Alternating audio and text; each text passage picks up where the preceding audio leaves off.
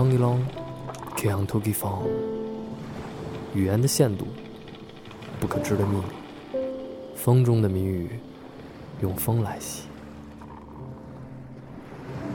还有海的声音你有你听不到我把心沉海底关上窗当哑巴。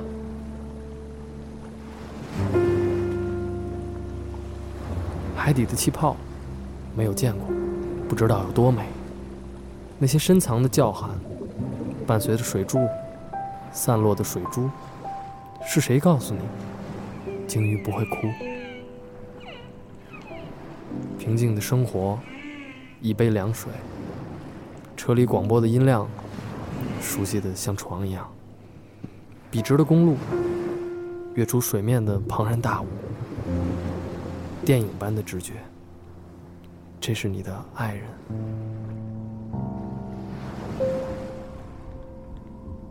世界上最神秘的，藏在世界上最深。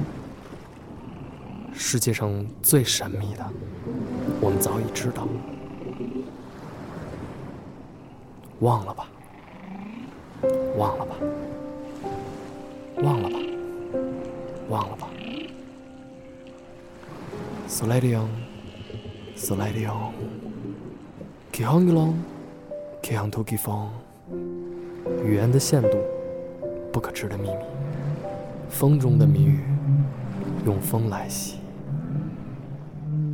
哈喽，大家好，欢迎来到酸奶工厂，我是马特。这期博客呢，主要是想跟大家分享一下我最近看的一部电影，叫做《The Whale》啊，中文的话是鲸，就鲸鱼的鲸。第二部分呢，会是去讲说关于人际关系当中救赎与被救赎的一个概念，关于这个概念的一些讨论啊和探讨。在开始之前，日常跟大家分享一个最近生活的一个 update。我已经非常久的时间没有去玩剧本杀了。如果没有玩过剧本杀的朋友的话，一句话描述它就是每一个玩家啊，就我们可能多少个人在线下坐在一起，每个玩家扮演一个角色。那你这个角色呢，可能就会有一个像类似于剧本，或者说他告诉你你这个人物的过去啊历史，然后今天发生的事情以及你的一些小目标，就他通过阅读让你对人物有一个了解，然后你要扮演这个人物，达到这个人物的目的，大概是这样的一个游戏。所以你要去读这个关于你这个人物的一些故事嘛。那我在玩这个游戏的过程当中，就觉得莫名其妙的，就我本身已经很累了，对吧？我就想玩个游戏，结果拿到这个本儿，好家伙，我这个人出轨五个人，对吧？浪荡不羁，呃，家里有一个已经我已经结婚了，然后家里有一个非常爱我的人，我就要在外面乱搞，背信弃义，到了这个桌面上被我的朋友被我朋友的朋友骂，然后还要被这个主持人骂。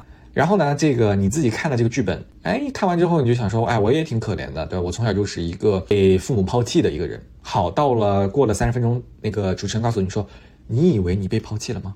你以为你抛弃吗？实际上是你小时候啊抛弃了你的母亲，然后你自己骗自己，你觉得你还是个人吗？我当时想说，你这这这这啊，我这掏了这么多钱来这儿，不光被这个编剧骂了一遍，我还得被主持人骂，还得被我的朋友们骂。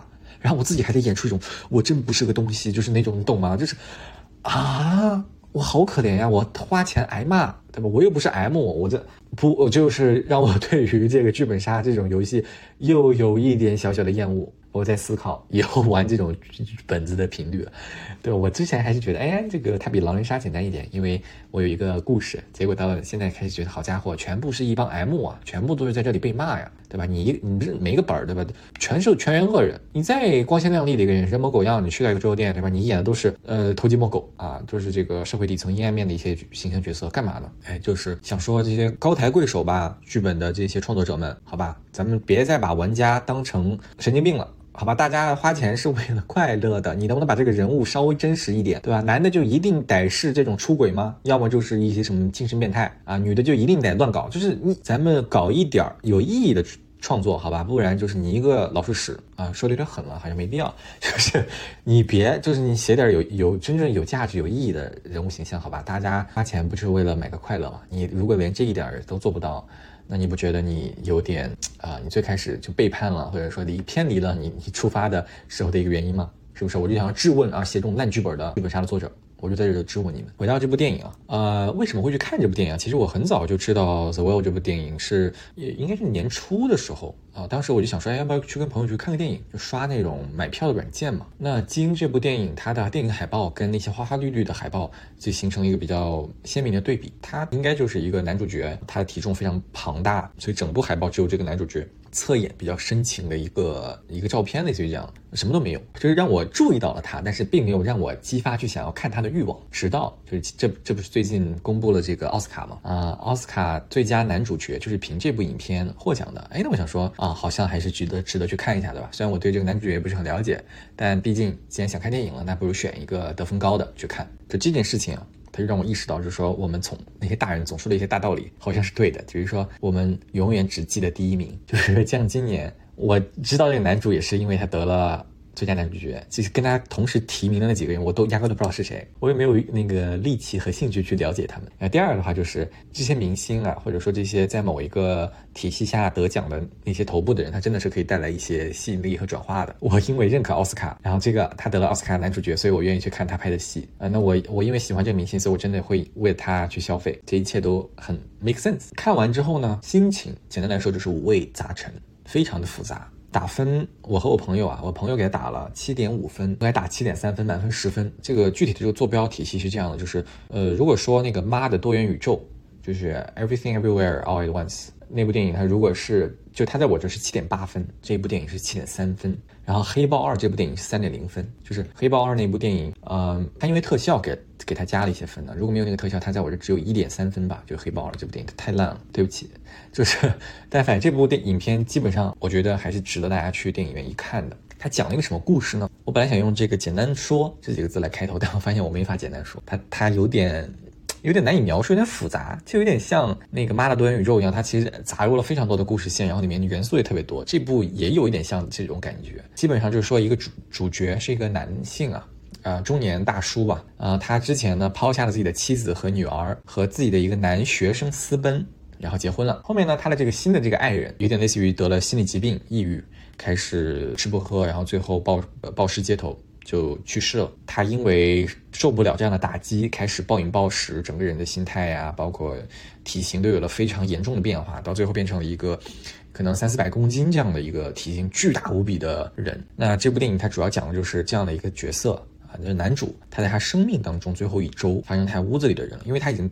就是体重大到这个基数，他已经基本上没有办法，就是自己呃什么独立行走啊、弯腰捡东西啊、够东西基本上都做不到了。他要么就是有轮椅啊，或者是有这个支撑的那种啊板凳啊，要么就是有一些工具帮他，或者是呃人真人在帮他。除此之外，他已经没有办法靠自己生活了，基本上这样了啊，并且呢，也因为他太过于肥胖，很多。疾病已经开始出现，比如说他吃东西非常容易呛住，很难睡着，弯腰啊，基础的一些姿势都做不到了。包括他的心脏，因为他体重太大，心脏负荷很高嘛，他的心跳基本上已经每分钟两百二十多下，那基本上就是需要一个马上就医的一个情况。除了这个男主之外呢，在他这个屋子里面，或者说在他生命中最后一周，还出现了几个人吧。第一个人就是基本上每天都会来他家的一个护工啊，就是要照顾他，然后帮他去测这个生命。生命体也不是生命体征，就是帮他去测他的心心脏啊，身体健康情况。同时呢，这个护工还有另外一层身份，就是他爱人，他的那个死去的爱人的姐姐，又还是妹妹啊，应该是他的姐姐，是这个护工。所以说他曾经跟这个护工是亲戚的关系。后面呢，他们就变成了朋友，所以这个护工每天会来家里照顾他。这两个人基本上每天都会在这个屋子里。除此之外，还还有这个男人的前妻和他的女儿，还有一个呃莫摩门教的传教士，以及一个每天晚上给。男主角送披萨的外卖小哥啊，这部电影就这几个人，没别人了。那这部电影讲的就是他的生命这几天和刚才提到这几个人发生的故事。这些故事当中呢，有救赎，有冰释前嫌，有放下过去啊，有面对真实的自己啊，面对真实的别人这样的一个一部电影吧。那接下来呢，可能就会涉及到非常多剧透的成分了。那如果你啊，不想听我我这些剧透的话，你准备自己去电影院看的话，我建议你可以跳过这部分。它的主要故事线分为这几条，最主要的一条就是这个男主跟他的前妻以及跟他女儿这样的一条线。它里面探讨的元素很多，比如说啊，一个同性恋他结了婚，然后抛弃妻子，追求自己的爱情，对对于婚姻的探讨，然后对于这个父亲跟女儿的探讨，对于母亲跟女儿家庭关系的探讨，对于这个女儿青春期叛逆的探讨啊，离婚家庭对吧？同性恋。啊结婚这些各种这样的元素都揉在这条线里面。第二条线呢是男主和护工以及。死去的这个爱人，他们三个人构成了这条线。那其实这个护工跟男主一样，他俩都一直没有放下弟弟和死去的爱人。嗯，曾经的这个护工，他其实一直想要拯救他的弟弟，因为他的弟弟很早就发现这个他有心理疾病嘛。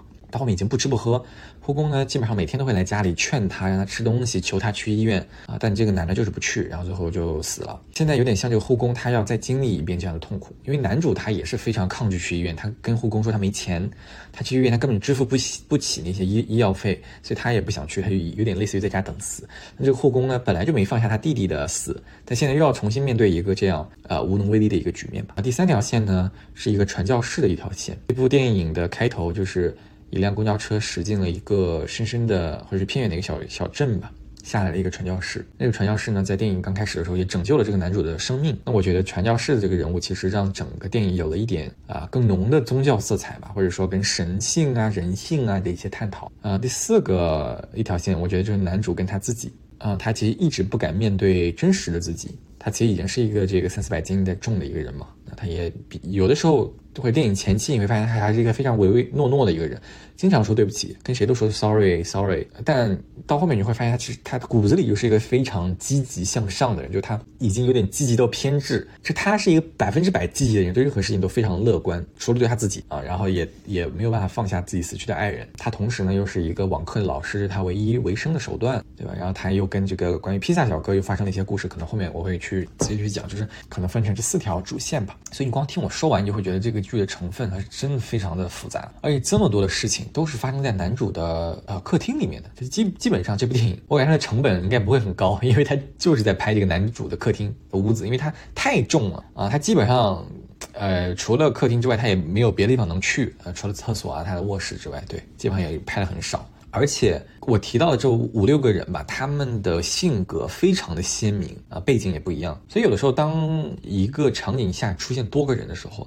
我会觉得非常的吵和杂乱，它有点让我感觉到啊，Everything Everywhere 那部电影里面有一些场景，会觉得就是我的脑容量跟不上啊。这部电影也有也有这样的情景，就它，呃，发生那种集中争吵的时候，就是多人群体在那边说话的时候，我也有点英文单词就 overwhelming，就是有点太多了，我整个人已经无法容纳和处理现在这种情况了。要我，我可能就在家的话，我可能就一个人回屋，就那种场景太多了。这部电影当中。因为这些人的性格，因为这种故事线，然后又发生在一个非常压抑的狭小的一个客厅当中。导演拍的时候呢，你会发现他融了很多的元素在里面，对吧？有的时候比较惊悚，有的时候又很感动。这部电影啊，它也随着时间和剧情的推进啊，到电影结束的时候，基本上就是整个情绪最高昂啊，或者说高潮的一个地地步吧。当时我身边的这些人，大家都就是你能不断听到身边人在抽泣。也最动人的就是父亲父女这条线，他的女儿呢？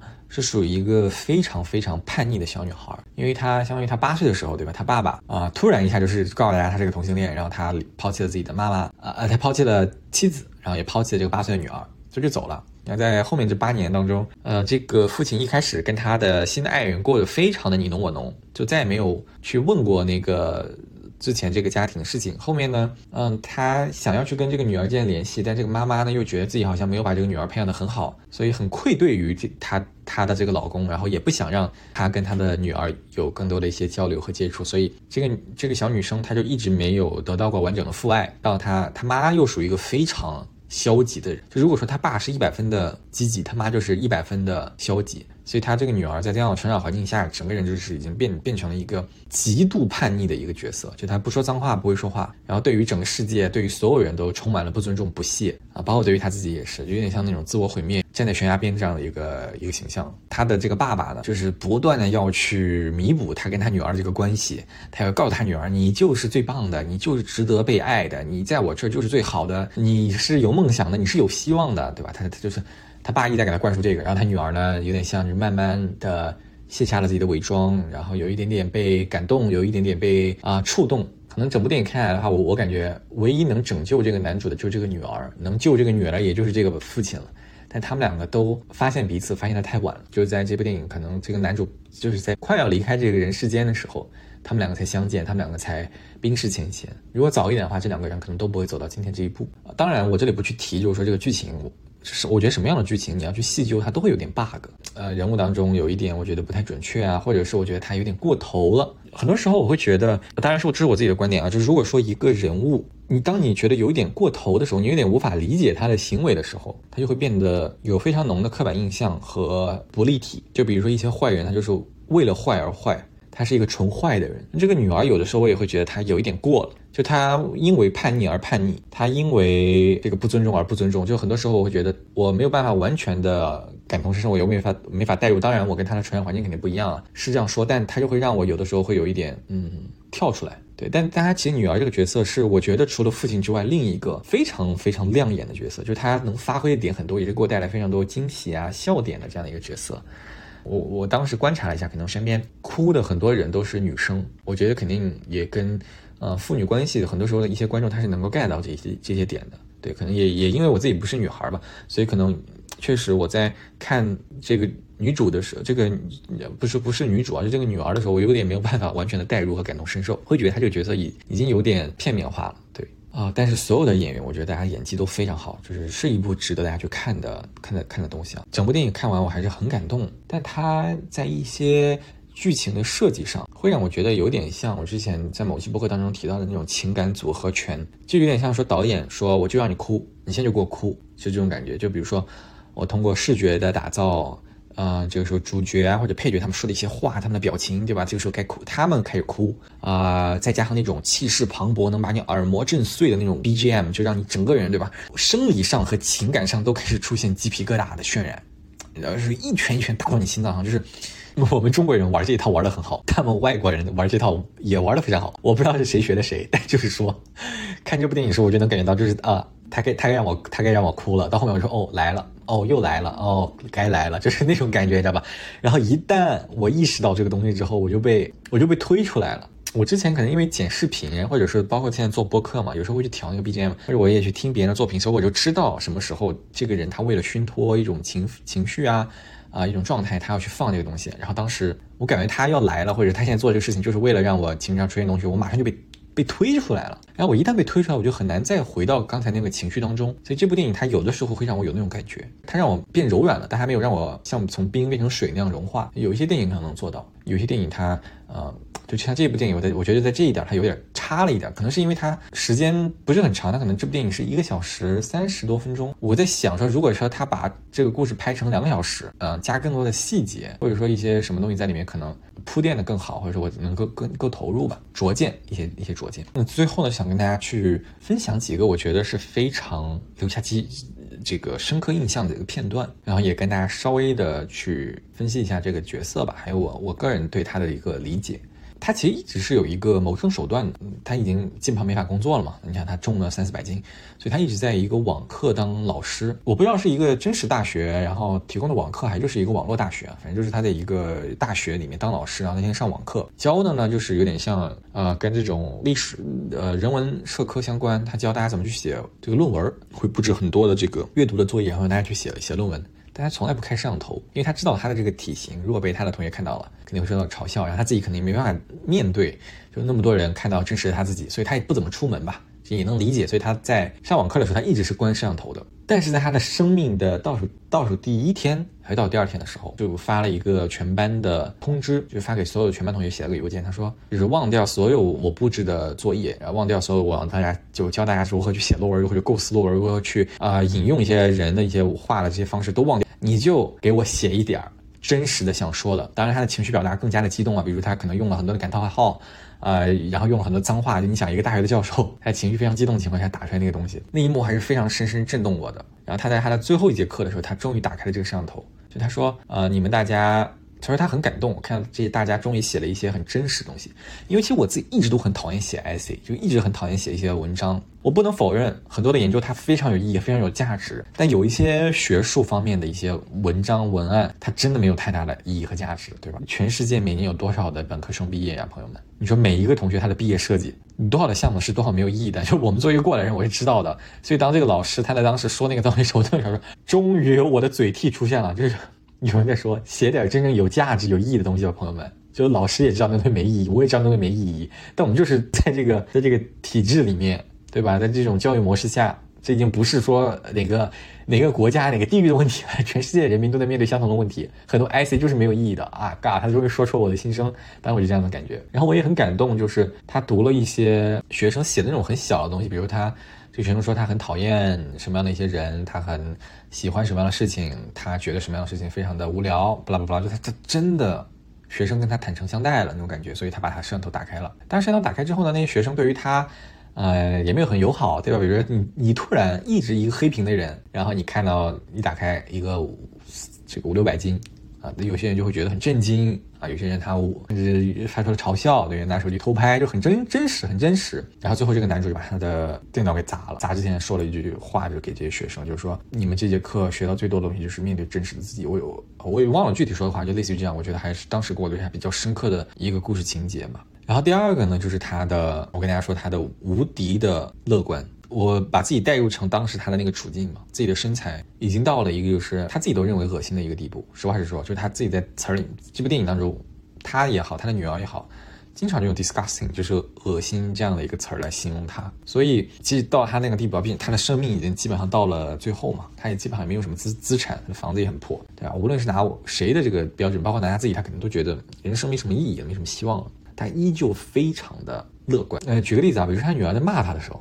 或者是他女孩拍他的照片，然后发在 Facebook 上骂他的时候，说那个话就很恶毒，非常狠。他妈就说：“你看这样的人根本就无可救药，就是个恶魔。”他依旧说：“她是一个很善良的姑娘，她很，她是一个很棒的写手。”就是说，虽然她在骂我，但你看她的那个文案写的很有水平。就他女儿可能确实有在写文章方面是有天赋的，然后他也很想激励他女儿去写一些东西，所以他说那个话，我当时就觉得这个人已经乐观到。偏执了，但他同时又很又被自己的这个外貌焦虑摧毁着。他希望把他这个乐观散发给他身边的人，他自己又完全排斥他自己这个乐观，非常的矛盾。但我在他身上有看到我身边人的一些影子，也有看到我自己曾经某个时间段的一个影子。就我们放弃自己的所有，我就希望去帮助别人，但我自己又抗拒帮助自己，我也抗拒别人帮助我。我觉得这个男主他一直就是这样的一个形象，就是他想要成为他女儿的光，他想要拯救他女儿，他想要。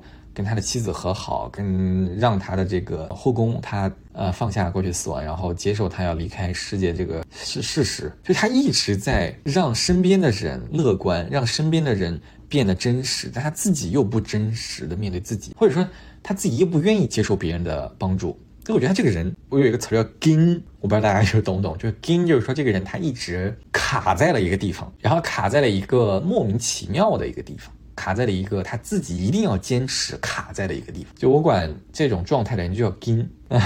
这个男主他就是给我一种这样的状态，所以我看完之后我非常的难受。就我一方面每次觉得他他真是个好人，但我觉得他他为什么要这样对自己？啊，第三个点是这样的，就是这部电影当中不是一直有一个摩门教的教徒嘛，就一个传教士。啊，我自己曾经也有一段被传教的经历，就是在本科的时候，但是有一天上学，反正是有一个我在蒙特利尔四年，我觉得他是我见过普通话说的最好的一个白人，就你感觉他就是土生土长的中国人那种感觉。后面呢，我还去了他们教堂。呃，当时我的这个我感觉是另外一个故事了。反正当时给我感受就是这些传教士啊，他是我在这个世界上能够发现最 nice 的人。就是你感觉是这个世界上所有的人，他的性格当中都会有瑕疵。在当时那几个传教士，给我感觉就是我在这个世界上真的见到了活着的天使，就是人形天使。就他们，你感觉他们整个人的性格、情绪当中没有任何的负面的东西。那在电影当中呢，这个摩摩门这个教徒开始也是这样的。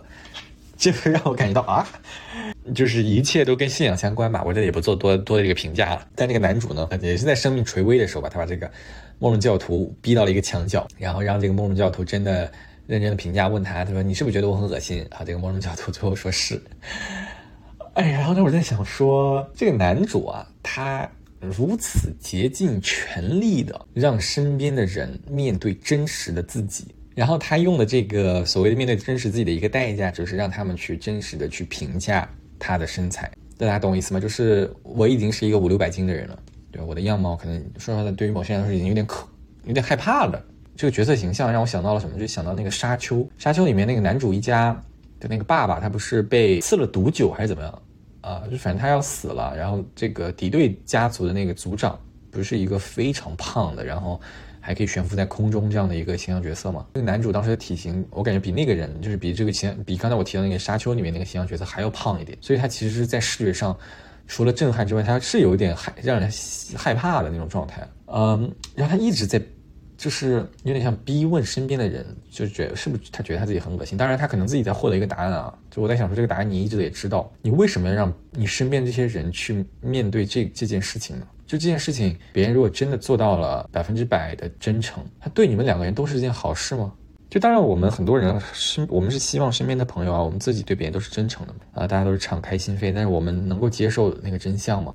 然后我们最后接受这个真相，对于对方来说是好的。就是很多时候我们隔了一层纸又怎么样呢？这层纸能够让我们走得更远，难道不好吗？就你把它想象成是一个呃风筝的这个布，你把这层纸捅破了，这个风筝可能掉下来了。所以我我看到这个男主当时这这一套行为，我也我也没有非常理解。然后我也我也觉得，就我的身边有这样的一个人，我可能确实也没有办法跟他成为朋友。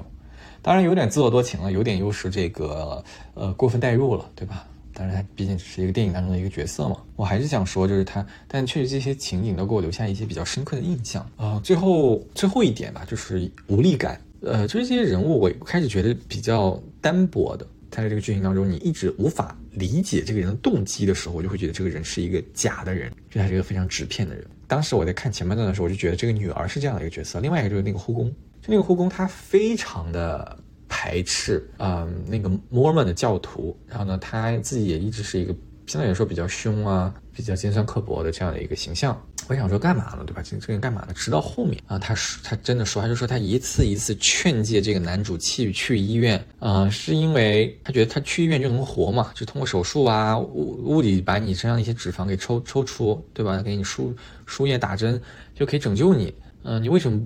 不希望被拯救啊！我想说，那人家既然已经决一心赴死了，对吧？他一直在他爱人的这个情况当中没有走出来，然后他自己也自暴自弃，到了这样的一个无无无可挽回的一个地步，或者他自己就是已经正视自己的死亡。为什么你一定要在拯救别人、劝别人？直到他后面突然，我才意识到，他其实一直没有在他前一段就丧失弟弟的那个情绪当中走出来，因为他曾经也不断的来他们家，来这几间房间去劝说他的弟弟，说去吃点东西吧。去医院接受治疗吧，他弟弟也也是这样，然后最后死了。就他已经遭遇过一轮无能为力的这样的地步了，他现在又要来一轮，所以他整个人就是也是消极到不行。然后最后可能你说他放下了吗？我觉得他可能也没放下，但但就有点来那种就是我拗不过你那种感觉。看他这个角色，我就想到可能之前听一些播客，就是说我我觉得医院的这种走廊啊，医院深夜的走廊里面看到。人世间的百态，就你能看到金钱与权力，还有关系，在我们这个社会体系当中，它就是某种程度上是等于生命的啊。比如说一个好的床位，一个好的医生，如果你有社会地位、资源或者是一些关系，你就是能够在某种程度上换到一条鲜活的生命。这个是你在医院当中是能看到的。还有一种呢，就是你你会发现，即使你有金钱、权力、地位、关系，很多时候你也依旧无能为力啊。比如说在 ICU 里面的人，对吧？你有再多的东西。那个人有再多的东西又怎么样？你的那种无力感，你整个人的无力感把你贬低到低谷了。可能我们多少在人生当中，或者是很多朋友，我们已经经历过，对吧？亲人的生离死别了，那样的无力感，我在这样的这个角色当中，我当时看他的时候，我也感同身受，我也看到了，我也被他的情感所所打动吧。所以我觉得他又活过来，他又变立体了。就他所有的，呃，说的一些话，他的他这个角色的一些动动作，我都觉得合理化了。就是四个让我觉得留下非常深刻印象的瞬间。结论的话就是，其实，嗯，我个人觉得，如果大家有机会的话，可以去电影院看。大家绝对不是一个欢乐电影，它其实还是挺压抑的。呃，那从这部电影就会延伸出来一个话题啊，就关于救赎和被救赎。我在前几期播客当中有说过一句话，我说我很喜欢这个平等的关系，就是我说，呃，我认为所有的关系都是平等的。后面有一天我意识到，就它也是一句嗨的话，就其实不可能存在我绝对公平的关系，而且不是说平等的关系就是好的关系。最简单的例子就是说亲情，对吧？你说一个小孩跟父母，他怎么可能是平等的关系呢？所以你说真正存在平等的关系吗？我觉得可能很难哎，可能真的很难。嗯，包括到现在，对吧？我们成人了，我们面对的这些关系当中也很难说出现绝对的平等。举一个例子，比如说前两天我跟朋友聊天，然后他就分享说，他们他呢在上一门课啊，她跟她的男朋友和一个闺蜜三个人上这门课。当他们三个人坐在一块儿，在上第一课的时候，老师一般就会去讲说这节课的作业呀、小组活活动是怎么搞的嘛。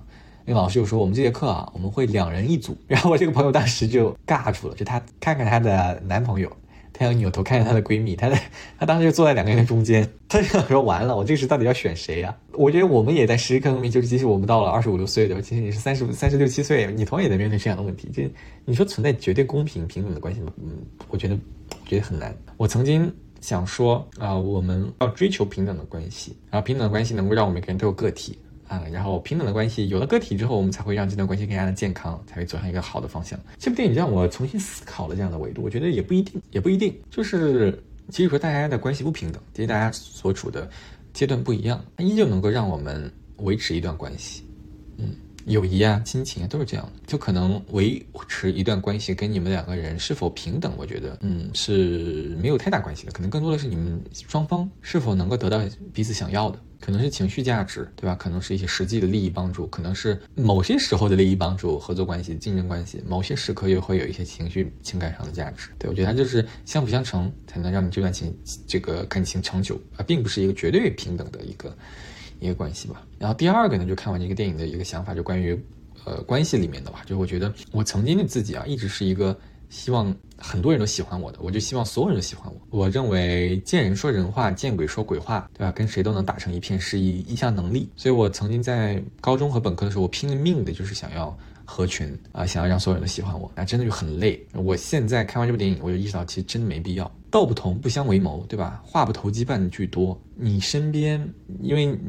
当你到了一个阶段，你会发现你你每天都在跟很多人见面，对吧？你身边的一些好朋友来了又去，你们如果不努力去维护你这段感情，可能真的你这辈子都不一定才能见到一些人了。那你说这么多人当中，真的每一个人都值得你深交吗？对吧？这种见人说人话，见鬼说鬼话，可能是因为曾经我们。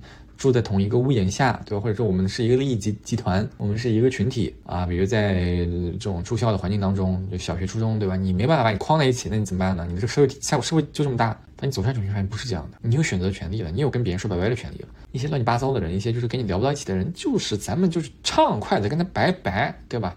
我现在，我现在，我现在消遣就是没事把那个微信拿出来删一些人，因为我曾经做太多那种就是助教了。还加了很多乱七八糟的这个，呃，老师啊、学生，还有呃同事了。我现在就是那些没有备注的，对吧？十年不说话了，我就我就没事儿，所以我的微信好友特别多。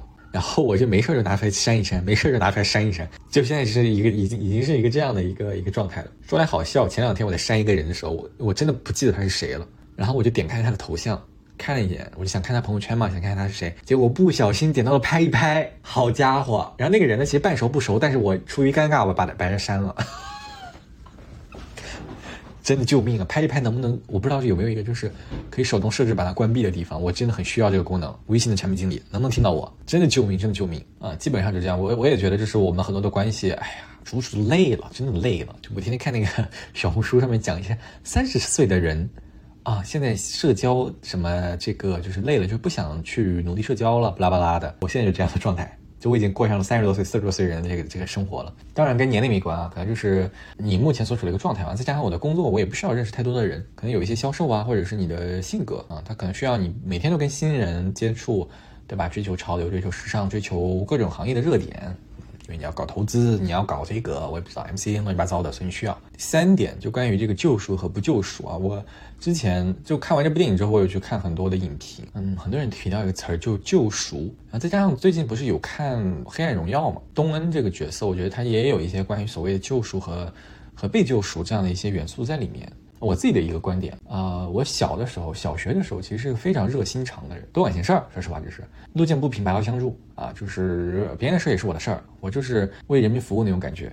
曾经的我是这样的，然后到后面我就变成了一个某种程度上冷漠的人，就是那种我连假都已经懒得跟跟人假了，就是我是真的冷漠。就是有很多时候，除非这个人他真的来找到我，他向我寻求帮助了，或者说我感觉到他在向我寻求帮助，其实他没说，对吧？他的一些动作，他的一些呃表达。或者他当时，比如他在朋友圈发了一个东西呢，我觉得他好像是在嗯发送一个信号，这个时候我可能会去问一句。除此之外，我不会了，就不会再去多管闲事儿了，因为可能就是在成长经历当中遇到过太多，你想要去帮助别人，对吧？你所谓的那种你想要去拯救别人，然后你遇到太多那种乱七八糟的事情，我一列，好家伙，列出来好多种情况，大家听听。第一种就是我自自自作多情了，就人家可能根本就没问题。好，你自己哐当哐当跑过去，来了一句我就是为了你好。人家说我根本就不需要你啊，你在这干啥呢，对吧？我现在好知道你干嘛把你的这外套脱了给我，对吧？你就是有点自作多情了。第二就是农夫与蛇，这种真的就是有一次就十年怕井蛇，井绳就这种就就是你有些人啊，你帮了他，他就是没有任何的感谢和感恩。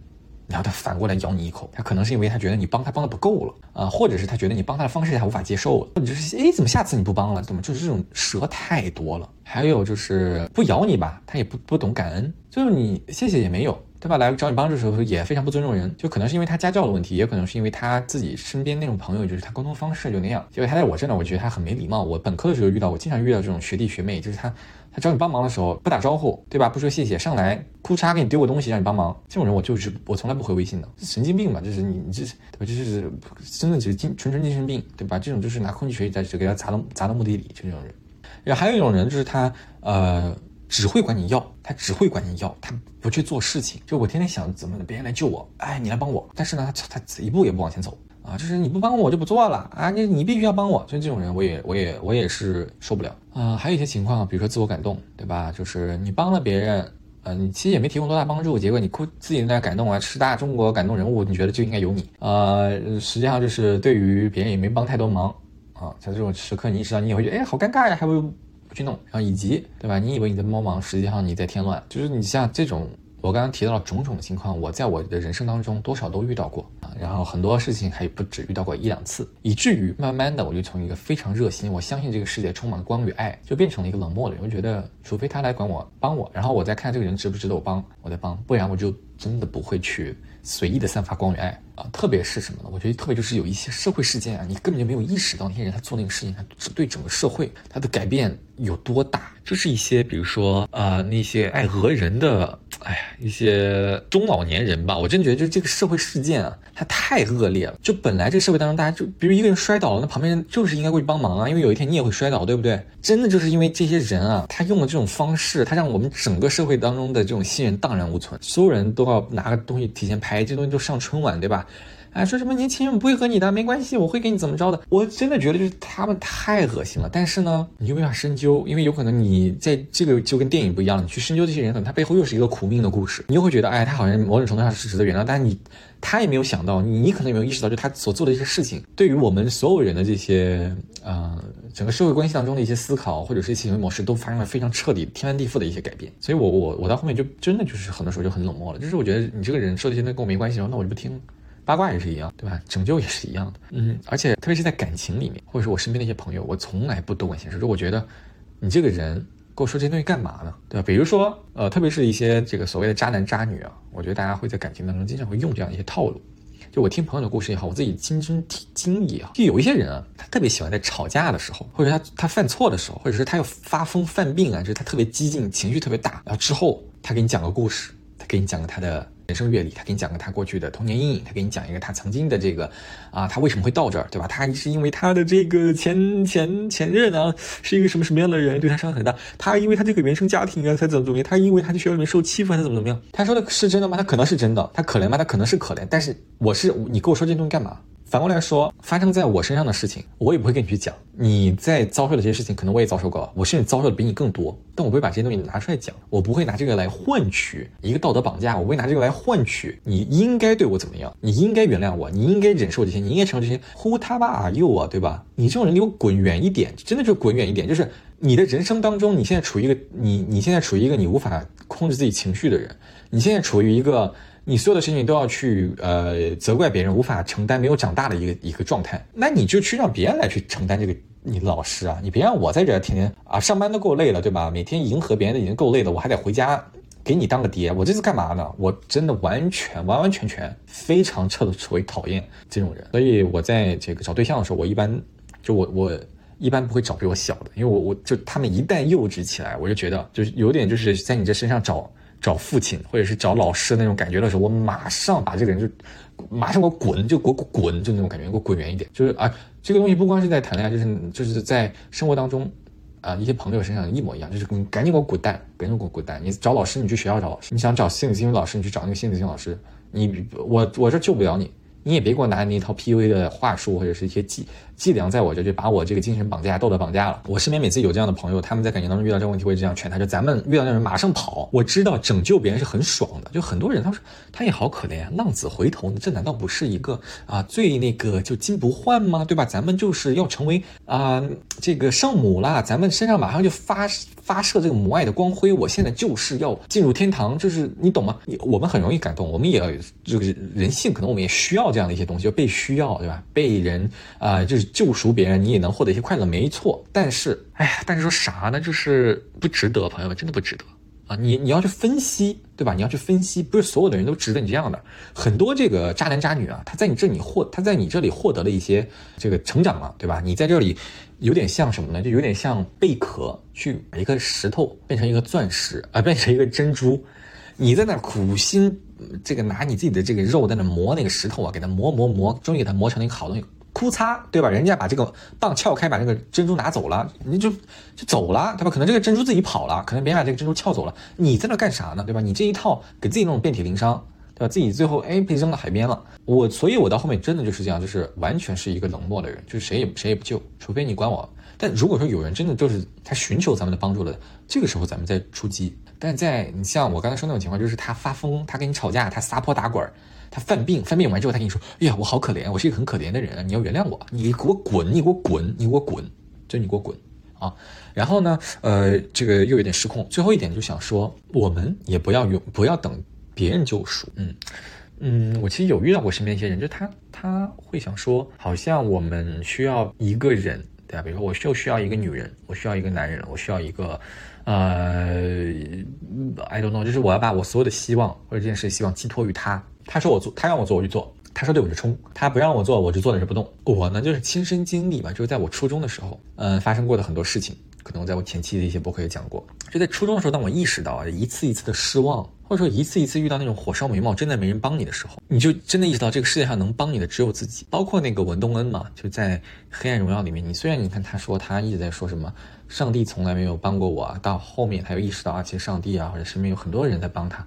但我但我还是觉得，你仔细去想，其实一直都是文东恩他在自己救自己，他所有的东西，他所有后面的努力，对吧？他的，呃，奋发向上，他的努力报复，就这些事情都是他自己在拯救他自己，没有任何人在帮他，或者说他不首先来自救，不会有人来帮帮助他自救的。所以我到后面就就有一个想法，就是我绝对不能把我所有的呃信任和想法都给任何人。所以想分享给大家，就是我们不要去做圣人。谁都拯救，特别是一些烂人。然后呢，我们也不要指望谁能拯救我们，对吧？能拯救自己的只有自己。或者说，你想要等待被救赎，前提是你要开始自我救赎，不然没有人会救你的。就像那些你你你管别人寻求帮助，其实这也是开始的第一步，对吧？你自己停在原地，什么什么也不干啊，或者是别人拒绝了你之后，你依旧在那嗯庸人自扰的时候，也也也是这样的一个状态。啊，这期播客其实上面说这么多乱七八糟的，都是我在看《金》之后这部电影给我留下的一些冲击和一些想法吧。嗯，那今天的这期播客就到这里了。